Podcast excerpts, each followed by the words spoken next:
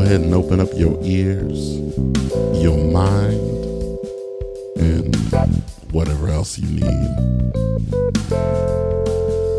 You're listening to Talk Dirty to Me. Hello, everybody. Welcome to Talk Dirty to Me podcast, where three friends with three different perspectives talk about sex, kink, and other lifestyle related things. Today we have no Kacey, but we do have Stephanie back, who just had a most glorious trip from Europe, which please, please, please update us. But oh, it was amazing. And before we do that, I do want to introduce our guest for this episode. This is Aura.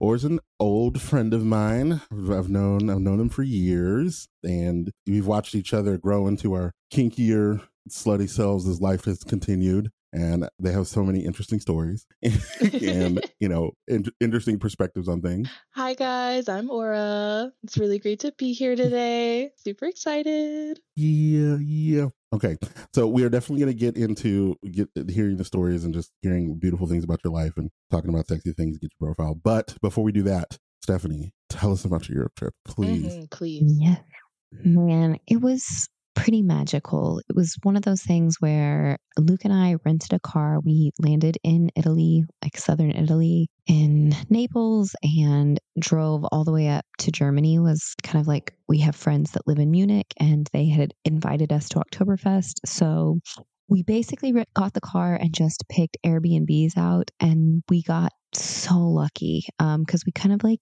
veered off the beaten path because I didn't want to do things like Rome, Rome. So we stayed in Tivoli, which was like outside of Rome and in a national park. And we stayed with views that were just out of this world, gorgeous. And then we stayed on like a family farm outside of Florence and it was incredible. And then we traveled to Slovenia and that was actually my favorite country of all of the countries we visited, like near and dear to my heart. We stayed with a family on their farm there. They made us homemade brandy. We drank homemade brandy with a 97 year old woman. It was pretty incredible. Then we moved on to Munich, Germany, and had the ultimate, ultimate Oktoberfest experience. Like Luke wore Lederhosen, I wore a Dirndl, and we went with just a bunch of Germans to Oktoberfest, and it was it was so much for my brain to take in. Like it is such a I've never seen anything like that in my life. And then we moved on to Switzerland and it was incredible. And then I came home and I'm just I'm want you know there's people who are like are ready to come home after a vacation and that is never me. I if since I was a kid, I just I'm never ready to come home. I was so sad to leave, but I was so grateful for the experience. It was 16 amazing mm. days. That sounds amazing. Yeah. I mean, I only really want to come home for vacation really when I'm with stressful people. Yeah. Like yeah, I'll totally. Va- I'll vacation for eternity. This was like meeting like so many incredible like again, we got really lucky because we didn't like have a itinerary and I know that that can sound stressful to a lot of people, but we just picked the Airbnb the night before and drove to that next location. And it was like we picked places that were hosted by people because we wanted to kind of like meet people from that area and learn the culture and eat the food. And oh, the food. Mm, I, so good. It was all so good. Yeah, it was I've just been great. Europe before when I was young. And oh my goodness, I want to go back so bad. It was so beautiful there. Everyone was so nice and Do welcoming. It. Everyone was so nice. I like I cried when we left our Airbnb in in Slovenia because they were just so incredibly welcoming and kind and loving and it was just it was a lot of really good human interaction experience. Beautiful, beautiful. Yeah. Well, I'm gonna have to one of these days when I'm more independently wealthy, I'm just I'm gonna go everywhere. I'm not going backpacking. I will be taking forms of transportation that don't involve me walking, but I will go everywhere. Felt no, you you really can. You can do it. It's it's doesn't have to be expensive. Like especially like Italy was we were having like a meal with a bottle of wine and, you know, an appetizer and it was like coming out to like 27 euros. Like it just because we weren't, I wasn't eating in the heart of Rome because I don't want to be in busy places with busy people. I just, that's not my style. The internet is lovely. I can look the Colosseum up online. We drove by it and it was bleeding out people. And I was like, that looks terrible. No, thank you. I was having a conversation with somebody about like, I don't really care to go to like landmarks and stuff. Like that their only benefit is to see them visually. And I'm like, I can look at them right now. Yeah. I don't want to I'm like, like I know I can see what Niagara Falls looks like. Unless I'm gonna jump into it or anything, I'm just like, yeah, I, there it is. But yeah, Right. But like Glarus Sud, Switzerland is not like on any big maps or like they don't have incredible crowd bringing attractions but it was like like visually my eyes has have never seen beauty like that ever in my life and we were on a farm and it was cheap but it was like how is this cheap? This is like what people pay so much for. That you know you know like you would think so people would pay so much for it's like you don't have to it doesn't have to be crazy expensive. If, if you don't care about luxury hotels which i do not or first class seats or anything like that you can do europe for a good price all right. I'll I'll save my pocket change. We'll get it done. Okay. i'll say this a week in disneyland is disney world is more expensive Okay. Well, well, you know, Disney's trying to. I'm not gonna get into that. I will not disparage Disney. They'll come for me. All right. So, hi, Aura. Hello. hey Aura. So we like to start off by, you know, introduce all of your your. How do you identify in you know the kink BDSM world? What would you call yourself if somebody asked? Well, I'd probably just start by saying I'm aura, I'm polyamorous. That's usually my biggest one. I'm demisexual, pansexual. Basically, if we vibe and we have a good connection, it's something I'm willing to see through generally. I know right now I'm in a little bit of a different situation. It's a little overwhelming at times, but it's been a really beautiful time I've been having. Nice. So what's this? What is your situation currently? So I'm married to my wonderful husband of seven years. I'm mm-hmm. also seeing this wonderful guy, and I'm starting to see his best friend as well. And they're also seeing each other. The best friend and the guy. Yeah. Ooh. Okay, we'll, we'll go. We'll go. Guy one and be, best best friend guy for names. okay. so guy one and best friend guy are together, and you just started dating best friend guy. Uh, well, actually, the best friend is non binary. Best best friend Non binary. best friend NB. Yeah. NB, femme presenting, absolutely drop dead gorgeous. I'm low key in love with him, but we haven't gone there yet. Well, they know now. They know now. This is this is how this is how you tell people. Oh yeah, no, I'm just gonna send this to them, and that's how I'm gonna tell them. That's gonna be my big gesture. I did a whole podcast just to tell you that I love you. How do you feel? I mean, I'm actually, if you want to know the whole plan, I don't know whether I want to do it at a pumpkin patch or I'm gonna take them to Spirit Halloween, and Mhm. under their big display of their little haunted house thing, I was gonna give them a little, a little speech, maybe hold their hands, like. Yes, do that. do that. And then I'll and then I'll like- show them the podcast. Where then they'll know that it was premeditated and you thought it through because it had this will have happened before. they actually do that. That's gonna be cute. They actually have a long term boyfriend as well. And I've been talking to him about this for a while. Yes. See, you have just described my favorite thing about polyamory. You get a group of compersive people and you get to like, you know, like gang love people like from all different directions and being like, what better resource is there to being like, I want to do something special for this person that I really love. Hello, that person's husband. Teach me. Yeah, no, seriously. He hit up he hit up me and then I guess we'll just say the guy partner is partner number one. He hit up me and partner number one and was like, Hey, their birthday's coming up. What do we want to do? And so we just all three sat there and planned out their birthday party. And it was such a good time. Oh, Yeah, I'm I'm currently seeing someone who's has two other partners and I know one of them really well and I've worked with wo- worked with the third one and we have a running bit that we call ourselves the council. and I love that so much. like there there's like we've mm. been in the council group chats to like handle particular things and make birthday special and do any support things that we need to do. And so and it's like it, it- it's great. It's great. That, that is a lovely new type of connection with a person. Like I'm not in a relationship with their other partners, but I know them. We're cool, and that's like an, another cool way to connect with people, especially since one of them's been a friend of mine for a really long time. yeah, for and sure. so I was like, I, I I think it's great. yeah. So you mentioned that it was stressful, complicated, difficult sometimes. What's going on there? Sometimes. So partner number one has never really been poly. The only experience he ever had was a negative one. But Mm. Almost everyone around him is poly. And so he has seen it work and knows that it can. And we're just absolutely head over heels in love with each other. So he's been willing to make this work. And he's been going to therapy, working on his his own stuff. The problem is sometimes we have minor communication issues, which lead me and me being woo! Uh, uh i have thought he has broken up with me like twice which was not the case. It was just the words he used which made me read into it a different way. And i mean granted valid like the things that he said none of them were horrible. Like he was totally valid in his expression of emotions. It was just it, it wasn't what he meant. It's like his words and actions were not matching in like the opposite way? Because most of the time when people mm-hmm. say that you know it's like their words are all these big grand ideas and like things that they'll do but they never do them. His was the opposite of like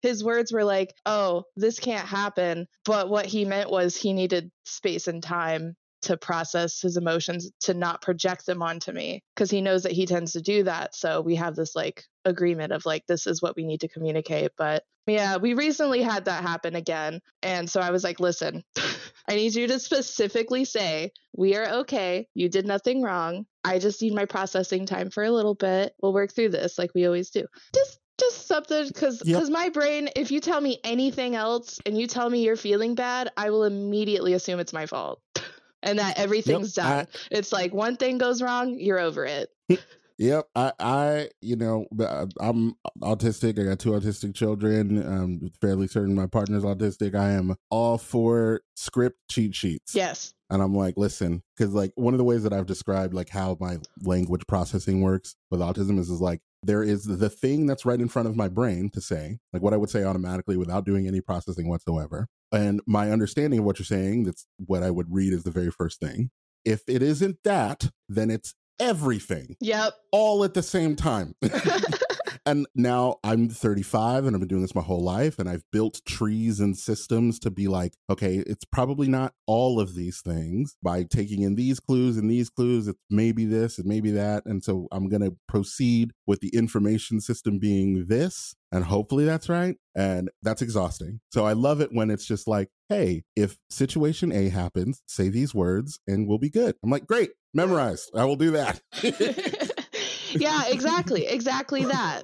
Yeah, I basically just gave him a script because little little background on that last one. So their birthday party, it was me, partner number one, partner number two, which is them, and then their partner was there. Partner number one decides to leave, and I had way too much to drink that night. And he was joking around with me and said something about along the lines of, "Oh, are you gonna get with uh, partner number two's partner?" And I was like, absolutely, I am. If anything, I'm to do them both. Like, I'm totally staying here. We're to be in the same bed. It's fine. And like him not used to like hearing these things. And we don't generally talk about like the intimate stuff just out of comfort. He knows it's happening and like the communication is there on that, but no details need to be shared. Yeah, yeah. I'm I'm in a similar thing with Sophia. Right. And her their partner was never on my mind necessarily. We're definitely attracted to each other, but I always ignored it.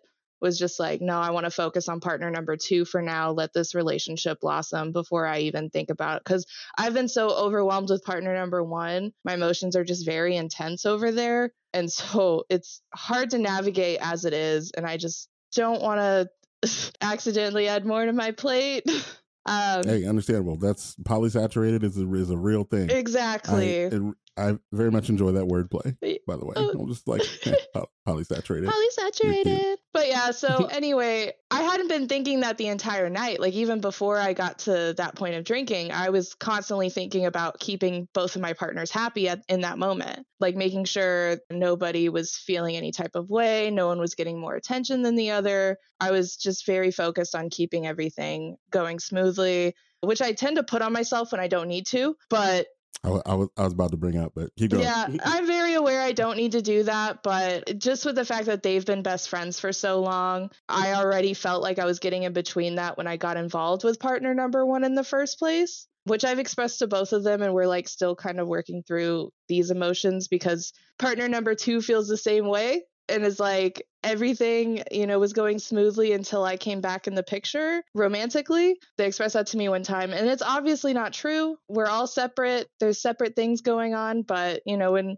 there's previous relationships to be had it kind of all just intertwined but anyway so he's not used to hearing that stuff. So it kind of set him on a little spiral a little bit. But I had no intentions that night. However, drinky. and I ended up in bed with both of partner number two and her their partner, and they fell asleep. And he confessed his attraction to me. We ended up kissing. And so the next morning, when partner number one confronted me about what I said, he was like, Has anything been going on? Because if it is, that's something like, because it's someone I know, I feel like we should talk about that. And I was like, To be honest, I had no intentions of it, but yes. And so that's when partner number one said that he was unsure about polyamory and like his he was just like having a hard time dealing with jealousy in the moment. And that's all he was saying was like, I don't know what to do because I'm feeling this way, but I, I just don't know how to handle these emotions at the moment. But I took it as like, I just read the first line of like, I don't know if I can do polyamory. This is really hard. I took that and ran with it. And I just, with, with him, I have a problem of just accepting things and, you know, in order to save the friendship because he means so much to me. And like, like the last thing I want is for anything to end nasty and for him not to be in my life anymore. So yeah. if he's if he starts feeling a type of way or needs to take a step back or end things, I am fully supportive. Like, even if it hurts me, I'm like, no, like, take it, like, do your thing. So I gave him space. And then he came over the following Wednesday, came in acting all cute, holding my hand, just being like, I missed you so much. I'm so glad to see you. And I just started breaking down crying, like, wait, it's not over. And he was like, what are you talking about? I had been in such a deep spiral for days. And like my husband was sitting there being the supportive, loving man that he is and is just ah, I love that man. Yeah. he's he's a champion. He's a champion. He's also known him for a long time. He's he's great. Yeah. Stephanie, you look like you're gonna say something. Yeah. No, I was just thinking that's the sweetest thing. Like the support system you have is amazing. I'm so very grateful for my support system. I know years ago I wouldn't have been able to see it, but I don't know what changed in me, but I'm really glad that I have oh, what's the word for it? I have the awareness now. As much as I'm comforted by my depression and sadness that I go through, I'm very aware that I'm not alone and I'm I have wonderful people to support me. I may have trouble reaching out when I'm feeling that way, but I never worry about going too far off the deep end because these people are here for me. Yeah, we'll come get you. Yeah. We all know it's amazing. amazing, you. amazing. yeah, no, and I, I, think that's another really beautiful thing about poly. And when people like ask me about it, and like what should you do and how do you do things, I was like, look, there's basically three ground rules is you don't lie to yourself ever. I was like in a monogamous relationship, not being self-aware ha- can cause so many problems. It is multiplied by 10 thousands if you're lying to yourself. Cause you know, if you, if you don't let emotions out, they're going to come out sideways. When they come out sideways and it affects two, three, five, ten people, it gets worse and worse. So just don't lie to yourself, mm-hmm. right? You can decide what you are and aren't going to say, but just be honest with yourself. Just be like, I feel jealous. I'm mad about this. This doesn't feel good. Just tr- it, it is true. Don't lie to yourself. Yeah. Number two, number two is say, do all the talking, say all the words, communicate those feelings that you're not lying to yourself about because everybody has to have as much information as they can to make good choices. And then rule number three is get a shared Google Calendar. Oh my God. Just because it's, that's the thing that'll get you, because Uh, this might be the autistic part, but like I have many things, I have things color coded in such a way. So I have like a visual color signal of like neglect.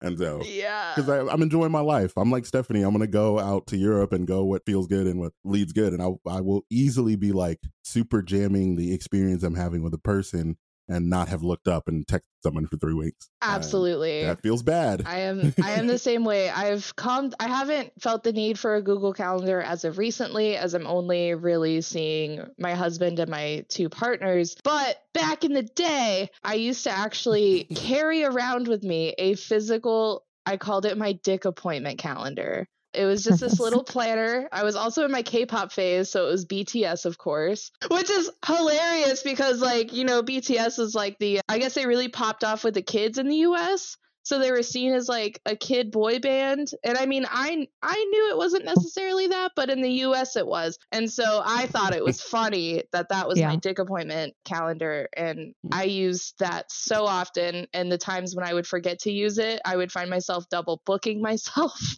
Yep. Yep.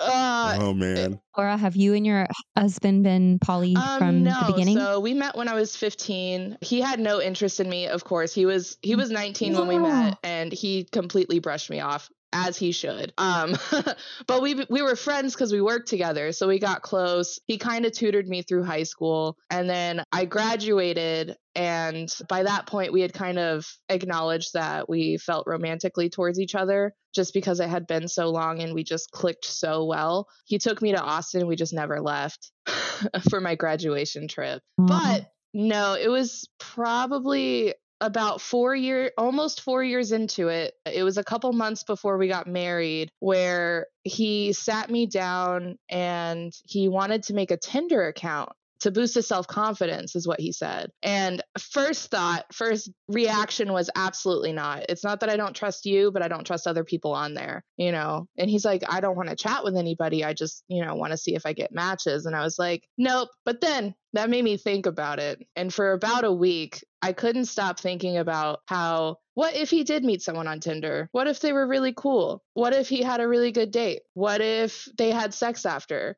And I realized I didn't really care about those things. I was I would have just been happy that he was going out there and mm. socializing. And so I went up and and then I thought about mm-hmm. how I got with him when I was so young. I never really got to experience dating as an adult and or at least having sex with other people, you know. I mean, I was kind of it's kind of wild as a teenager, but you know, at the time I was like, did I really experience anything though? I was a teenager. so, I sat down with him again and I brought it up and I was like, "You know what? If you want to make a Tinder account, that's fine, but I would like the ability to do so as well." And then that kind of opened up the conversation of, "Well, what if?" And then we just kept asking each other these questions and it turned out he was on the exact same page I was. We weren't in a place to do any kind of romantic relationships. So we were probably considered more ENM back then, but Sorry, hold oh, on. ethical non-monogamy. So which is which it falls under okay, the yeah, umbrella duh, of polyamory, but it's kind of like yeah, Right, right, right. Just no romantic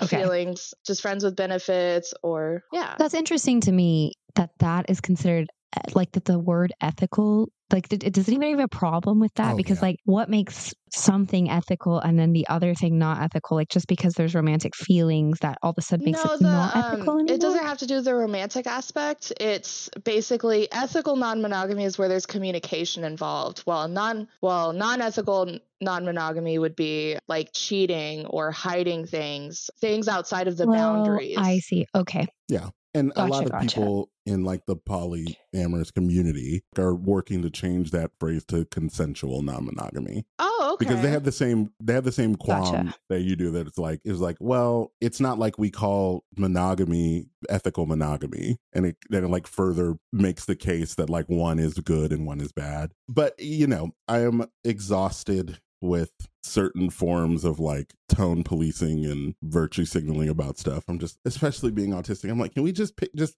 just give me a list of what the words i'm supposed to say are please That's what Because I y'all want. are- Give me a y'all aren't even- list. I know I was like, y'all aren't saying what you mean. And I was like, which, what do you mean? What do you want? I was like, be just look at the people in front of you, yeah ask them what they need and want, and do that. That's that's the rule. What do we want to call that? We'll pick three random letters. We'll call it that, and everybody knows it. We got it. Good. Okay. Meeting okay gotcha I was like I was thinking you were meaning like before you involved romantic relationships that's what made it ethically oh no, it non-monogamous yeah, it's just communication. but I yeah, yeah, I see I see Yeah, I totally I've definitely now. heard people who have that boundary for sure. That it's just like you can't have romantic feelings about other people, and I flinch when I see that, hear that. I'm just like, well, good luck. Yeah. I hope that worked out. Looking back, I kind of was like, wow, you're literally like that. You're still cutting yourself off at a point. Like, say you make a really great connection and then it's just cut off. Like, oh, well, now I have romantic feelings, so this doesn't feel right anymore because I know when I'm with that person, I'm going to be expressing that. And that's technically breaking that boundary within my relationship with my husband. But over time, You know, I met up, I went on a lot of dates, I slept with a lot of people. It didn't really change until I met up with an old friend's partner she happened to be visiting Austin and she was going through a breakup and invited me over to her hotel room. And that's how I found out that they were poly too. Because she was like, I broke up with my girlfriend. And I was like, Aren't you with him? Like, what did y'all break up? And she was like, No, we're poly. And I was like, Someone else? It's not just me doing this shit. You can have like Is there more? You do romantic relationships. How does that work? Like I cuz I was still dealing with a lot of jealousy stemming stemming from insecurities. I think it was more internal insecurities and insecurities in my relationship because I've always felt pretty solid with my husband, but I definitely wasn't in a place. But I had realized shortly after that I was like, oh, what if I have feelings for her? And so I talked to him about it. My I talked to my husband about it. And at first he had the same reaction when he asked me about the Tinder. He was like, I'm not comfortable with that. That's not something I really see happening. We can talk about this a little bit later. And so we gave it a little bit more time. Nothing ever happened with her. I still love her we're still great friends, but it was kind of more like a this is an idea in my head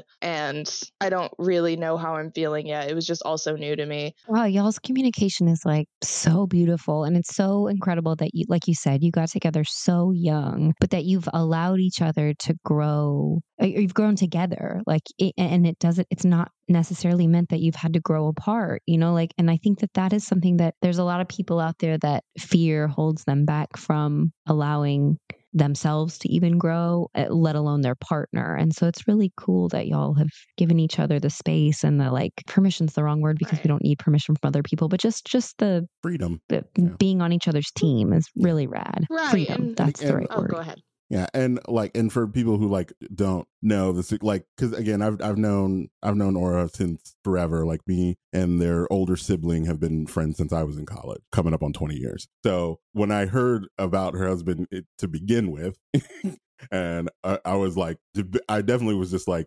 relative that I know I'm watching. Just you send the text and I'll come kick people. But I, I literally I I, I watched very carefully because you know that that set, that setup could have could lead to bad things. But he was nothing but a gentleman. He did everything right. He's still doing everything right. I, have known him for years and years and years, and full vouch. He's solid. Definitely. Um, Aww, that's amazing. Yeah.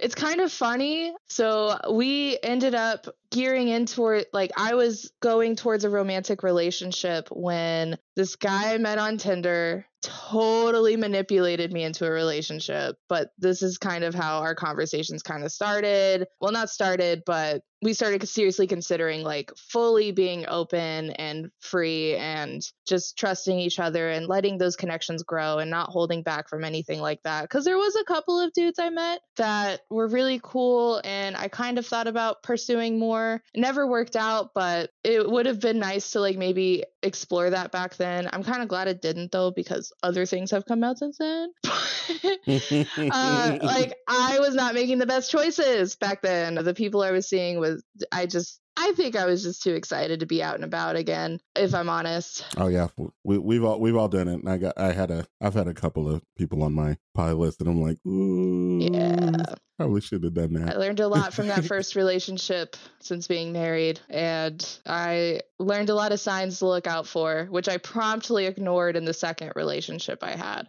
I was like, oh, these are some great things to look out for, and then it happened again tenfold. I dated somebody for like over a year and a half recently. Well, I guess it was almost a year ago now. It's not that recent. He moved. Yeah, the Mr. I, I don't eat pussy. Yeah, Mr. Oh yeah. Is that too, I guess that's too identifying. Oh. I might get rid of it. I mean, actually. Yeah, he's not. He's not going to listen. no, no, he's not. I actually don't care if he listens. I, I really don't. He can listen to it all he wants. but I would I would imagine there's more than one Mr. I don't eat pussy you know out what? there. Correct. Yeah. You're you have lots of company. yeah, probably. Let's see. I I actually I keep track of everyone I've ever slept with. I have a list on my phone. I have all the names in order oh. of when they happened, and the teenage ones I did. I thought you kept. when you said kept, keep track, I was like, like you like check in with them, like No, like but you like keep did up make a to survey date weekly newsletter? Wow. wow. Oh my I god, make I a love this. That was one one of my favorite segments of your life. I, it was when the pandemic happened and like I was kind of freshly so we opened up in December of 2019 and we got married the day everything shut down due to COVID in March. So I had 4 months of hooking up with people before, you know, we just all stayed home. And Before it became illegal. and so I was bored one day and I was like, man, it would be really funny if I just sent a survey to all of these people I've ever slept with, including the teenage years, the ones that didn't traumatize me. And so I did that. And for a while, after um, things opened up again and I started seeing people again, sometimes if they were really cool, I would be like, hey, do you want to take my survey real quick? Can I can oh, I know oh, the yeah, let me questions on open the it up right survey? now. Hold on. Let me figure out which account That it's was the under. f- one of my one of the funniest days of my life. I actually might be able to find it too because I think when you were first sending it, you sent it to me for like reviewing, I'm or you were talking about it, and I was like, I have to see this survey. No, yeah, you asked me to like review it and be like, will this be? Should I send this? And I'm like, well, live your life. Don't send it to the scary one. Uh, yeah. Okay, man. I wish I could screen. Sh- Can you- can I you can hear screen that? share actually if you guys want to see it. Yeah, yes, please. Okay. Okay. So it's. Can you see it? Cool. Yep, I remember this Google form. So you slept with me. I, I would want love to hear your thoughts or feedback for my own personal entertainment. I'm bored. Call it a personal social experiment. Um, so I'd ask for their name and if they would like to remain anonymous. If I decided to make a TikTok, which I never did, where, how we met, what was your favorite thing about me, what ma- you know, first impressions, what made you want to have sex with me, and then I have these like numbered one to ten. How attracted were you to me at the time? One, I was desperate. 10 wow goddess head game one never got it or it was awful. Oh jesus. Or 10 gluck gluck 9000 you know. Coochie game one what game 10 gorilla grip. How good do you think i thought it was fun to ask how they think they did and that one really interested me. I'll show you the responses. Overall how was it? One i regret everything. 10 please call me again. Areas for improvement. Anything Ooh. else you want me to know? Um we'll just let's see. Yeah, nobody else. Nobody else will Man, see like, you- you but us, really- so you don't have to- cool. Let's see. Let's let's get some favorites. Favorite thing about me a lot of ass respectfully that figure was pristine and you looked mad fuckable okay dude here we go how attracted were you to me at the time the only one who answered one was my husband and that's because when we met i was 15 so we love Oh, him we for love that. him It- for that. That literally was like I, We I- love I him love for that. that. answer. i know It's like I Yeah, none at zero, that's the none at all. only Zero, acceptable none at all. answer. And I remember because at first when I saw it, I was like, "Why the fuck did you give me a one?" And he was like, "You were 15. I had, I didn't want anything to do with you." And I was Oh. like, "You know what? I respect it. I actually, I really respect that." Great. Head game generally a 10. Got Coochie game paw. generally a 10. Anyway, So you said you identify relationship wise poly and demisexual and pansexual. How do you identify kink and BDSM wise? So I definitely identify as a switch. I feel like I'm like a picky switch because it it really depends. I generally lean more sub for sure. I really just like someone taking control of me because I tend to be a control freak in my life. That's totally where that comes from. But I love it when someone takes control. However, if they have a specific personality type, I will easily go into like soft dom mommy mode. Oh yeah. Now there's there's there's a particular type of surrender that just can't be ignored. Cannot. I remember my first experience doing that and uh ah Oh please please elaborate. Okay, so I met this wonderful man off Tinder. Wonderful man. Actually, I think they recently changed their pronouns to they them. So they are this beautiful person. I haven't talked to them in so long, but we call ourselves like twins because we just had the same personality through and through. I can't remember where we went for our first date. All I know is that our second date was at a sex shop and they Mhm. cross-dressed for the first time in public to do this. That's so beautiful. And it was just part of the experience because Yeah, we we planned so it was my first pegging and we planned for it Oh. so i picked them up they were wearing their cute little outfit and i was just like oh my god, you look so great. We drove all the way down south to the big the big sex shop down there and Mhm. we picked out a strap and a dildo and then we went back to their place and we just started making out and I was feeling very nervous cuz I had never like domed before. Like I I could get kind of like not intense, but I can take Aggressive? yeah, I, I can get a little aggressive sometimes, but never in like full dom mode, which is what they wanted. So, but something clicked in me when they did their first little whimper. That's every. It's how, it, th- this is the story every time. Every switch I know, especially if they've like started their life sub, is I was just like, you know, I didn't think, and then someone just the whimpered at me or puppy a dog eye looked at me, and I found it. I, I found it deep in my soul. Yep. Yep. It's that whimper every time. And it was just beautiful. I had them laying down and we just slowly eased into it. And then I realized how great it was. Just the view, the feeling of like being inside someone like that. I know it's I know it's not me necessarily. It's the toy, but I felt it. I Oh no, totally. I felt every inch of them, and it was just so beautiful. It's the first and only time I've done it. I can't wait to do it again. I was years ago. I hope I can do it again one day.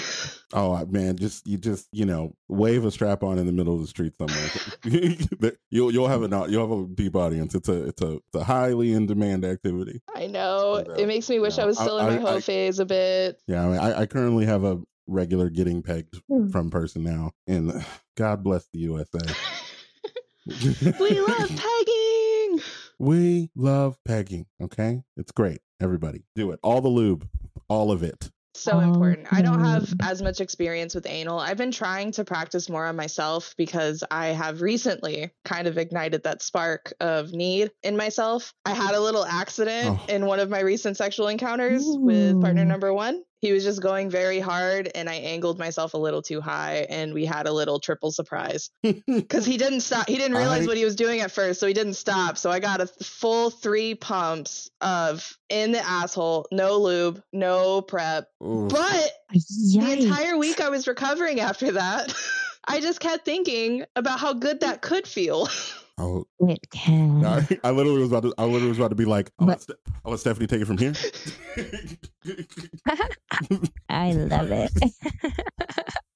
but it took me so, but the thing is, I will say this I don't care how many times on the podcast because it might be someone's first time hearing. It took me so long to get to that point, and I refuse to let it be painful ever. I'm a late bloomer in life. I'm in the slow lane. But with that comes like, nope, we're going to do this my way. And my way is it's not going to be painful ever. As soon as it's painful, we're going to stop. We're going to pull back. And then we'll push a little and then we'll pull back. And I was still able to like climax through all of the like trying, like all all of the small. It, it you don't have to go big or go home in that area, people. Just go at your own speed. And then when you do, I just feel like for females in general, we've been missing out, like that they've been hoarding this secret from us. yeah, it's From, I mean, actually, from humans, just all in general. Like we just don't talk about anal enough and anal stimulation, in I my personal should. opinion. And that's all I, I mean, have to say literally Monday night, like we, me and partner number one. I mean, granted, none of my partners really do anal. My husband's not a fan, which totally cool. Like we don't really have, like I've never really had the drive for it before. Partner number two, we kind of just are a little shy right now, so intimacy is few and far in between, which is totally okay still holding hands. still holding hands. I'm just very nervous. It's my first like queer relationship. And so I'm still like learning to navigate that. But yeah, so partner number one and I, we were getting freaky on Monday and whole on 69 in, which we hadn't done in a while. Yes, please. And he just No, he just people- started tickling and went in. And I was like, this is this is the best 69 I've ever had. Please don't stop.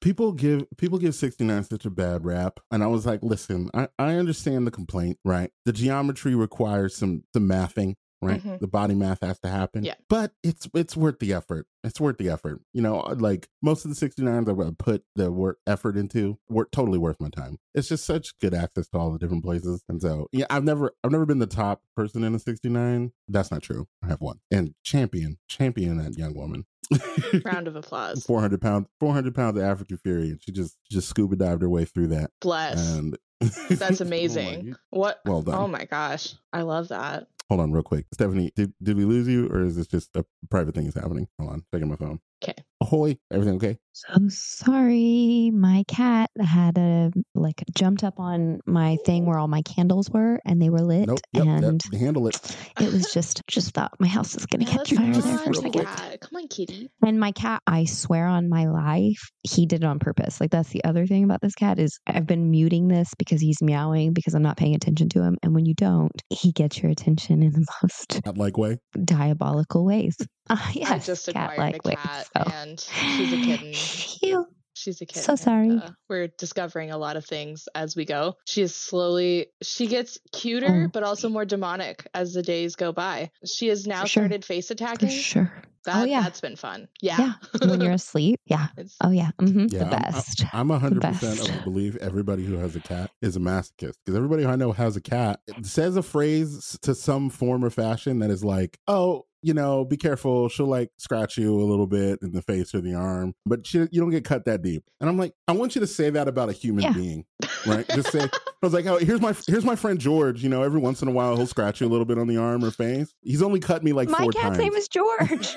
Bro, that's and George just cuts you in the face and arm, and you're just like, "Yeah, it's great. I love it."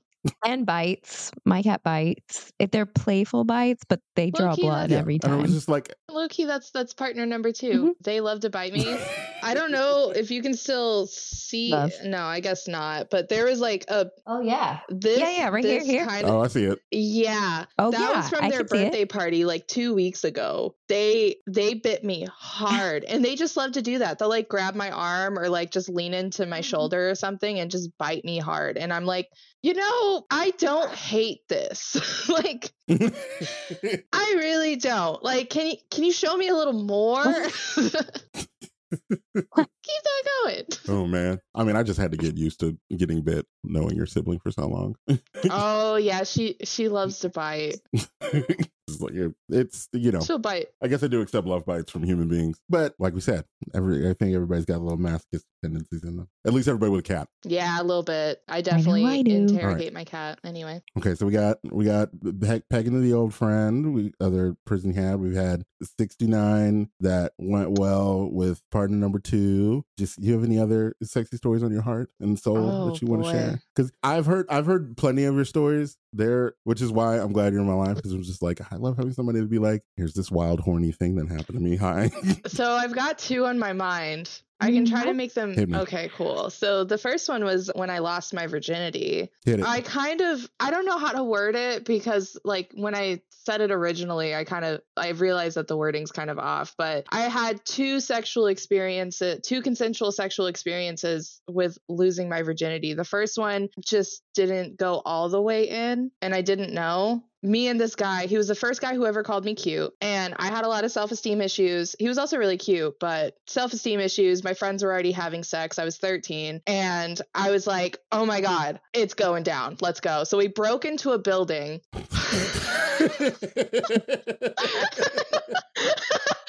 I mean, it's a building we consistently broke into. It was like an old abandoned like office strip mall center. oh yeah, that that makes it better. We call we used to call it FA because Forever Alone was a meme at the time.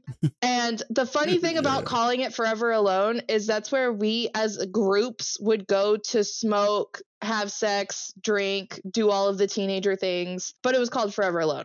anyway, so I go there to hook up with him and it was a lot of foreplay and I I thought I felt like I felt him go in, like he definitely went in, but he had trouble staying hard also. So, but I felt so good. I felt so confident. He ended up he told me he didn't want to date because he wasn't ready to be in a relationship. Ended up dating my best friend the next day. He had slept with her the night before. Like me and her had an Ew. agreement to both sleep with him at separate times, but he ended up dating her. So that kind of Oh. sucked. But I went to school the next day with basically hickeys in the form of like autopsy markings. Like I had the Y on my chest going all the way down, and then I had hickeys all Mhm. up and down my legs. Like he loved giving hickeys. So I was covered in bruises. I had a gym teacher pull me aside the next day asking if I was okay at home. And that was I most most definitely. Bless I gym wish teacher. I could remember what my exclam- like what my explanation was for that. I think it had something to do with me saying I was roughhousing with my sibling, who I didn't live with, and everyone knew I lived in a single household. so I I don't know. And I would imagine any adult at that age knows what a hickey looks like. So they probably were like, okay, this is not Arkansas. So I doubt Well, that's what obviously, happening. Kids in gym kids in gym saw it and I was like, "Oh yeah, I had sex." And so that went through the whole school. I was I was the first one in my grade to have sex. So like at the school everyone was pretty like pretty conservative. So it was like taboo that someone in the 7th grade had sex. Anyway, this got around to my one of my longtime friends who I actually just saw a couple days ago. He was in Austin and he stopped by and visited me and we just had a really good time. Not rekindling, but reminiscing. so anyway, of your of your breaking and entering and somewhat entering. he approached me after hearing this news and was like, Hey, so I heard that you did this thing and I really want to experience that so that when I get a girlfriend, I know what I'm doing. Would you be okay with something like that? And I was like, Oh, I got you. I had sex. I know what I'm doing. like when and where baby so this is literally two weeks after i had lost my like lost my virginity. So we go to the park behind the school and we there's a basketball court and about 20 feet away were two thin trees. And then behind that was like a fence to a parking lot. And we thought that behind these two trees was the best spot to go. And so we get there, we make out for a little bit, and then he's like, Hey, do you think you could maybe like go down on me? And I'm like, Absolutely. I got this. I wasn't used to that size. He was, yeah. And so I was getting nervous. I didn't actually know what I was doing. And I looked up and he was looking down at me with no reaction. And I legit stopped and said, Stop looking at me. And then I kept going. Did he stop looking at you? Yes, he he, he did. He was like Okay. he was looking down and then just snapped his head back and looked straight to the sky. Your dom clicked in for just two Just showed seconds. up real quick. It- you know what? When I was when I was like teenager, I remember like my first blowjobs when I was like seventeen. It's actually really nerve. It's a really awkward time because you're mostly like nervous, anxious, and like panicking. But also, it's the best thing that has ever happened to you in your entire fucking life. Yeah. and so you're just like, I was like, oh my god, don't fuck it up. Uh, Don't- what do I do? I think that's part of the reason I find it, or I, mm. I know I used to. It's less now because I'm so like romantically feelings involved now. But when we first opened up and I was like just meeting new people and sleeping around, that was one of my favorite parts of the experience. Was like that newness that you don't know what they like, you don't know what they want, you're just going into it blind, and it's not as magical as when you're a teenager, but it's still has its own magic to it that reminds you of that, or at least for me. Yeah. Oh, I mean, like eh, t- to this day, I'm, I'm never one of the things I've maintained fascination with my whole life is like the oral orgasm puzzle will never get tired of never get tired. I was like, if I, if I had if I had my way and the time and the resources, I would figure out the Rubik's cube of oral sexing everyone to their greatest pleasure. I, that's what I would spend the rest of my life doing easily. But no, so yeah, I, I feel you, and it's it's because my like my first blowjob giving was like it was special. It was a magical time. I, there's a I know I've I've talked about it on a podcast before. I Taylor, if you remember what episode where I blew my neighbor is at, we'll put it in the show notes, and I've told that whole story. But it's yeah, been been second dick ever since.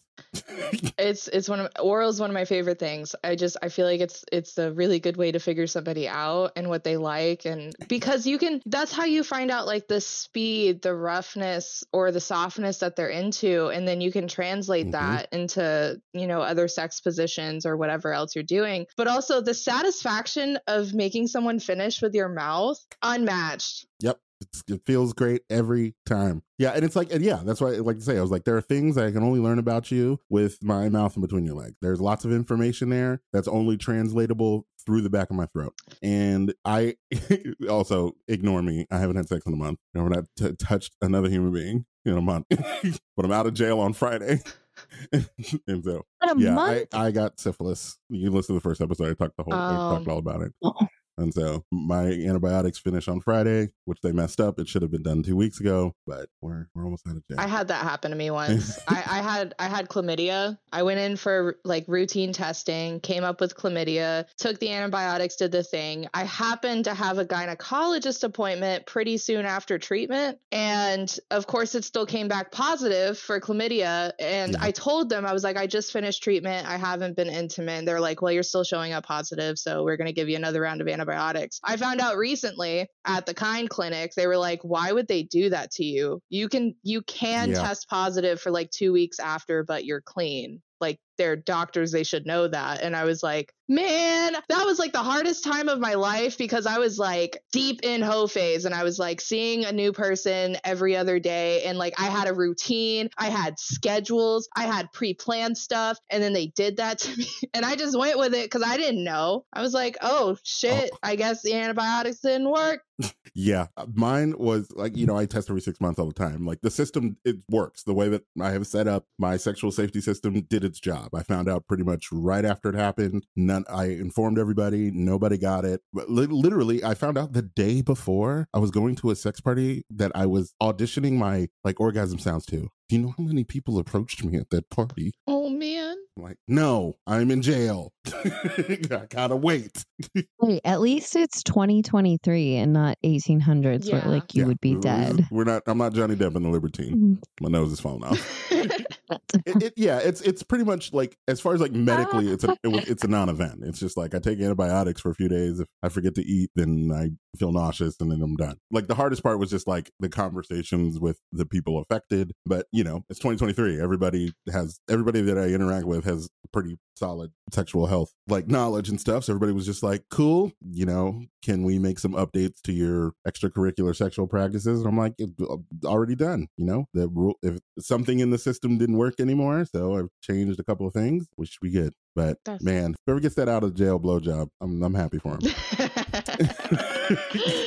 yeah. Oh man. Do you want to hear the second story? yeah, yeah. But then we'll call it. We'll call it. Okay, that. okay, I'll make this one quick. I feel like this is my craziest. So, like, that was my virginity. This is my craziest experience to date as far as how it went. So, met this guy off of Tinder. We met at one of those bar arcade places, and we we hit it off immediately. We were like great friends, but I was getting worried because he hadn't kissed me yet, and we were there for a few hours. And he's a photographer, so we went to this little pier that was behind the place, and it overlooks the city. So we're on that pier. It's like midnight. No one's out except for this guy that kept following us around, which I hooked up with him later. but not the same night, but I had gotten his number previously. And so I, man, that was a horrible experience. But anyway, so we're on this pier and we're talking, and he asked me about my serendipity tattoo. And I told him that it was like, it's one of my favorite songs, but also it's a homage to like Bob Ross. And the second Bob Ross left my mouth, his demeanor completely changed. And he grabbed me by the chin and kissed me right there and said, Why did you have to talk about Bob Ross? And I was like, Oh shit, Bob Ross hooking a bitch up. Let's go. anyway, I ended up blowing him right then and there. Like the makeout got so hot and heavy, I blew him right there on the pier. And I I'm not one for public anymore. I got into a, quite a bit of trouble when I was a teenager, and so I'm not really comfortable with super public stuff. I love the idea of it. I love being watched. I'm definitely in that category of like voyeurism, but I don't like it when it's like non-consensual. So Is it it's illegal when you say you got when you say you got in trouble like it's it's illegal yeah to I've been caught by police before, but because we were teenagers, they kind of just let us go and was like, here's a warning. But I'm an adult now. And so I have. But I'm asking, is it illegal to get caught giving a I blowjob in public? Te- technically, you can get an indecent exposure. Technically, for a blowjob, Oh, I see. Okay. the guy could get an indecent exposure charge. It's not technically illegal to give a blowjob in public spaces Oh. unless it's like a school or private property. Mm, But if you're butt naked fucking, yes, both of you are going to get an indecent exposure. yeah. But yeah. Okay. So we did Got that. it. And then I had told him I'd never been to like 6th Street. And so he took me there and we had a drink right before they closed because it was like a Tuesday night. So it closed kind of early. And And this is after the pier This is after the pure blowjob. And then he took me to some neighborhood, like within five minutes of Sixth Street. And we just parked and we were there fucking in his car until like 5 or 6 a.m. Like the sun was coming up and he still had to take me back to my car at the arcade later. Um, Jeez. but it was such a magical night. I still talk to him on occasion. I consider him like one of my comet partners because like he'll come around and then he'll go away for a while and then he'll come back. name for that. Yeah, yeah. I, I saw it on some poly group before and I was like, oh, that's definitely this guy specifically. Yeah, I got I got I got one of those. yeah. But yeah, so that's probably the craziest thing I've done since being open. Teenager, I did all kinds of shit. I mean, we we were, you know, I was having sleepovers with my neighbor and blowing him with his parents and brother like a room away. So we we we've all been wild, and we, you know, I went to church camp. Ah, I've seen some shit. I have such a boring childhood compared to the majority, vast majority of the world. Hey, you look, you ran you ran the church. Whatever, I'm making up for it now. You ran the church gamut. There's exciting things in there. Maybe not like sexy exciting, but No, not for me. Oh, okay, that's true. Just, just wildly traumatic. Awful. I Oh, I want to show the poem. I, I fought the church very well. I didn't not necessarily fought, but I disrespected the church hard because like I went through all of that. Also, I was raised in the church and I was forced to go to church. But by the time I hit like you know twelve or thirteen, I kind of started to see truth. Well, maybe not truth, but you know what I mean. Just I started seeing my Yeah, own my own path, and it it had nothing to do with the church. So I, but I was also a disrespectful teenager. I ended up having sex with one of my girlfriends in the baptism pool during a church lock-in when we were playing hide and seek. Mm. That Oh, that yeah, was that's- probably my biggest like fuck this. Listen, I, I, I, I got the first time anyone ever touched my penis that was like not me was at a, ch- a church camp and like people were playing truth or dare and I was a black guy wearing white shorts. So like it was just like a group of people kept getting dared to like stick their hands in my pants at, at church camp. Like 20 minutes later, we were on our knees worshiping Jesus, right? Thanks church camp. Like, that sounds Yep, like yep, church yep, camp. right. Lo- lock-ins, uh, lock-ins are the are the exact same as sex parties. It was like the first sex party I went in, I was like, oh, this is a church lock-in, just without the lies. I still haven't been to a sex party. Oh yeah, well, yeah, I, I can, I, I know some. I have one every month. Oh, okay. I'm like not in a current like headspace for that kind of thing at the moment, but definitely down the line. I want to experience it just one, at least once. Like that was always one of my biggest fantasies was like just a room full of people all fucking or not fucking and I'm getting fucked. Like whatever's going on. Like I just want a bunch of people there. It's it's a great time. I've been like five, six times to this particular party. I've only done anything with any other person one and a half times. The rest of the times I just watched other people and they're having a great time. All right. We'll call it there. Stephanie, you have any any last final notes, questions, thoughts? No, I'm taking it all in and and I'm thinking maybe this isn't my last life on earth because I've thought that for a long time, but I feel again like I've missed out on so much of my teenhood because it's crickets for my stories compared to Oh, y'all's. you're making up for lost. I'm you're so making up for jealous. lost time, Yeah, there you Stephanie. go. You know, I am. I am. I, it's true. Listen, listen. That's true. but I just feel so late Hey, to there's the nothing game. wrong with being late to the game. I, I was feeling that way when I first started. I was like, man, I could have done so much more. But then you just got to realize that you're doing it now and you're having a good time and focus on that present. That's right. Forget that past. Yeah. That's right. Uh, That's right. Uh, And- and That's right. trust That's me, right. My 30 year old brain doing wild, sexy stuff is much preferred Yeah. than my teenager, 20 year old brain. Yeah, that's I that's was making that's true. Yeah, that's true. So it Yeah. was so not a great time.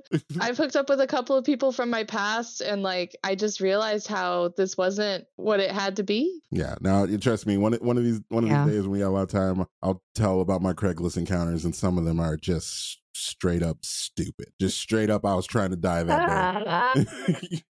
yeah, you were trying to Yeah, get murdered. you were trying to get Just- just- murdered. just- yeah, sure. I'll get in your car um, and drive to an unknown uh location for by myself at 19 with no money and a dead phone. This basement looks safe. Honestly, that dude fucked the shit out of me. and It was awesome. Uh, But Well, but. I shouldn't have done it. it, was, it was great. But yeah, no, it's you're not missing out. There's like it's lots of stuff happened, but definitely 30 year old brain is a way better time to be having those experiences. Yeah. I'm excited to be 30. Well, it's it's a good time. I highly recommend it. Best. The fucking best. Do you have anything else you want to add? Say, have any socials you want people to follow you on? Anything coming up you want you want cloud for? I mean, I'm kind of still on hiatus at the moment, but I do have a not safe for work Twitter. Been a minute. Mhm. I've been prepping myself to get back into it. I kind of miss it, but I don't miss some aspects of it, but I'm in a better head headspace to deal with everything. I was just Well, yeah. I was in a very dark place in my last relationship and it kind of caused me to just stop everything. I was isolating myself. It was horrible time. We do not stand, but it's it's my Twitter. It's underscore it's just aura a u r a underscore. Gotcha. All right. Yeah. We'll throw that in the show notes. You know, if you think about it, you don't want it there, we'll take it back out. Yeah, for sure. That'll be cool. All right. Well, that'll wrap it up for today. Thank you everybody for listening. We are currently Thanks, working Laura. on switching up our, you know, offline situation. Please join the Discord for updates on that. We're trying to figure out if we can do an OnlyFans or a Ko-Fi. Patreon is not very friendly to the type of content that we do, so we got to find a different thing. So we're working on that. But join the Discord. Definitely, Discord's in the, Discord's in the show notes. Talk about the episodes. Tell us what you think. Ask us questions. We have a form that you can fill out at littlerenegadefilms.com slash talk dirty to me. And you can give us confessions, request to be a guest, ask us to talk about things. We'll be happy to do it. Season two has been going wonderfully. I'm glad that you're joining us. Thank you again, Aura, for coming in. Please, if as you make more mm-hmm. stories, let us know. We'll be we'll love to hear some more of them. Absolutely. Thank you for having me. And let's all uh, blow people on piers if we feel like it. Highly recommend, especially with a city skyline. It was very nice. Make sure there's no yeah, cops I just around. wish there was a camera around. I'm sure it looked beautiful. oh, we, that, that, that, that, can, that can be arranged. Ayo. Thank you.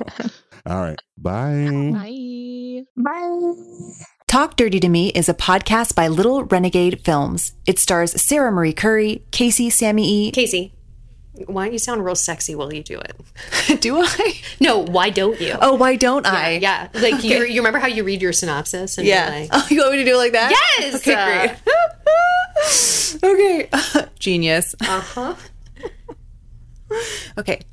Talk Dirty to Me is a podcast by Little Renegade Films. It stars Sarah Marie Curry, Kacey Sammy, Tosin Awafeso, and Stephanie Sleep. With silent contributions by Taylor Novak. Title and closing themes by Tosin Awafeso. Follow us on the social medias at Talk Dirty to Me Pod. And for more of our offerings, go to littlerenegadefilms.com. Ah.